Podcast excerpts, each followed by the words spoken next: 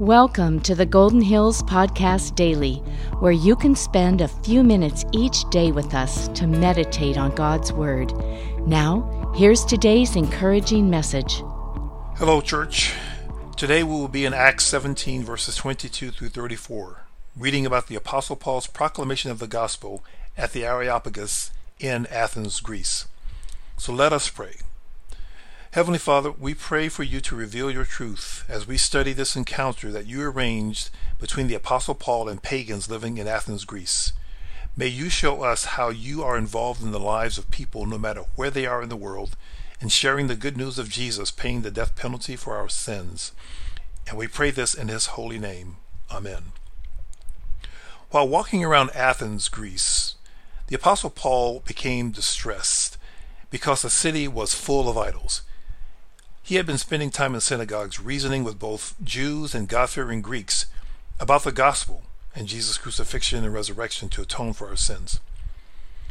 And he also carried this message to and piqued the interest of two notable groups of Greek philosophers, the Epicureans and the Stoics. Now, God sent Paul to the premier forum in Greece to engage the Epicureans and Stoics in their favorite hobby, philosophical debate.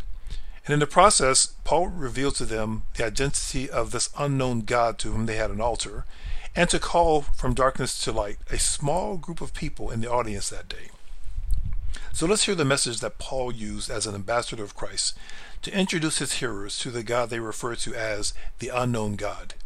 Paul would tell them that this unknown God is Lord of all, creator of all, and judge of all. I'm going to proceed through Acts 17, 22 through 34 by reading a few verses at a time and then take a moment to explain what's going on. First, Paul explained that the unknown God is Lord of all. Paul was a consummate diplomat as Christ's ambassador. Now, did he condemn the Epicureans and Stoics by standing on a corner with a sign saying, You're all going to hell for your idolatry? No, he complimented them for all the idols they had on display by saying, I see that in every way you are very religious. Now, as you can read, Dale Carnegie had nothing on the Apostle Paul in terms of how to win friends and influence people. Paul continues, For as I walked around and examined your objects of worship, I even found an altar with this inscription, To an unknown God. Therefore, what you worship as something unknown, I now proclaim to you. Now think about this. How many times do you think the Epicureans or Stoics must have debated the identity of that unknown God? But how intrigued they must have been to finally have someone there to talk about him. So Paul continues The God who made the world and all things in it, since he is Lord of heaven and earth, does not dwell in temples made with hands, nor is he served by human hands as though he needed anything, since he himself gives to all people life and breath and all things. Now, whereas the Greeks had obviously made a god for just about every kind of situation, Paul revealed in that one paragraph that the unknown God was the only God they needed to know because he was the God who made everything in the heaven and in earth, didn't live in the temple built by man, and even made the people, plants, animals, and nature of the earth. In other words, he let them know that this unknown God was in reality Lord of all. Now, not only was the Lord of all, the unknown God, but he was also creator of all. Starting in verse 26, Paul says, He, again the unknown God, made from one man every nation of mankind to live on all the face of the earth. That one man was Adam, whom with Eve were the original people from whom all people on earth descended. That was a very different story of origins than what the uh, the Greeks had in their mythology, but I'll leave it to you to read those on your own. As for the unknown God, there was more. Paul continued, having determined their appointed times and the boundaries of their habitation, that they would seek God, if perhaps they might grope for him and find him. Now we know from the Tower of Babel, God divided up people into every tongue, tribe, nation, and people group. But before Jesus ascended to heaven, he commanded the disciples to do something else. He said, Go and make disciples in Jerusalem, Judea, Samaria, and the uttermost parts of the earth. And there was Paul in the midst of people, groping to find, they were groping so much to find God that not only did they create gods to explain everything, but they were honest enough to admit that there was a God out there whose name they did not even know. So Paul continues, He, again the unknown God, is not far from each one of us. For in him we live and move and exist, as even some of your own poets have said. We are also we also are his children. Now the first part of verse 28, for in him we live and move and exist, that comes from a Greek poem called Cretica by Epimenides. The second part of the verse, for we also are his children, is from Hymn to Zeus, written by a Cilician poet called Aratus.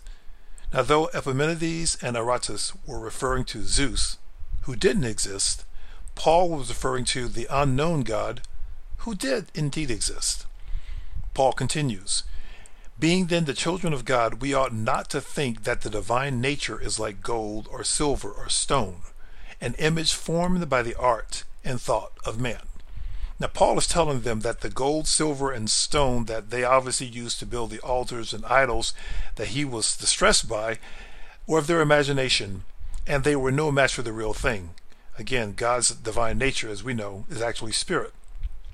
For we know that the Gospel of John 1, verse 12 says that, But to all who did receive him, meaning Jesus, who believed in his name, he gave the right to become children of God. Now, as for Paul's referring to unbelievers in his hearing as children of God, again, being diplomatic, Paul is likely referring to them more as being image bearers of God or the unknown God to them, who was creator of all. Finally, Paul revealed that the unknown God was judge of all. Now, Paul continues Therefore, having overlooked the times of ignorance, God is now declaring to men that all people everywhere should repent. Here, Paul reveals that this unknown God, of whom they were ignorant all these years, was in essence willing to let bygones be bygones. But they would have to repent of the sin that separated them from this God, because a day would eventually come in which the unknown God would render judgment. Because he, again the unknown God, has fixed a day in which he will judge the world in righteousness through a man whom he has appointed, having furnished proof to all men by raising him from the dead.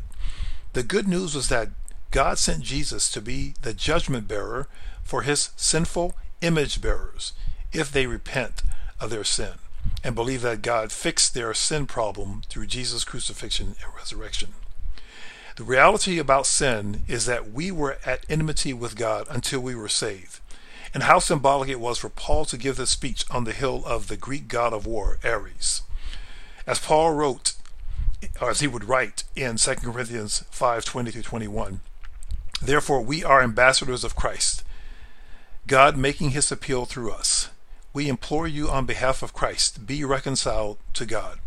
For our sake, he made him to be sin who knew no sin, so that in him we might become the righteousness of God. But when Paul mentioned that God furnished proof that Jesus was the man appointed to fulfill that role by raising him from the dead, for some, Jesus was, for the church that he was building, the cornerstone. But for others, he was a stumbling block to judgment, as we will see in the final two verses. When they heard about the resurrection of the dead, some began to mock him, but others said, We want to hear you again on this topic. At that, Paul left the Areopagus. But for all that Paul had said, we learn who were the beneficiaries of his message. We read in verse 34 But some join him and believe, including Dionysius the Areopagite, a woman named Damaris, and others who were with them. This small group of people were adopted into God's family that day. They were appointed to eternal life, not to judgment. As Jesus put it to Nicodemus, whoever believes in him is not condemned, but whoever does not believe is condemned already, because he has not believed in the name of the only Son of God. So Paul explained that this unknown God, who is Lord of all and Creator of all, will be the judge of all for those who don't respond like this small group of people did that day to Paul's gospel message. Heavenly Father, thank you for making yourself known to us when we were lost and in darkness. Thank you for those of us whom you call out to eternal life by becoming by coming to know Jesus as Lord and Savior so that we might have eternal life. For the praise of glory and our joy. And it is in the name of Jesus that we pray. Amen. We hope today's episode was a blessing to you. Please make sure to subscribe to the Golden Hills Podcast in your favorite podcast app like Spotify, Google Play, or Apple Podcast. And of course, you can always find us on the web at www.goldenhills.org. We hope you'll visit with us again tomorrow.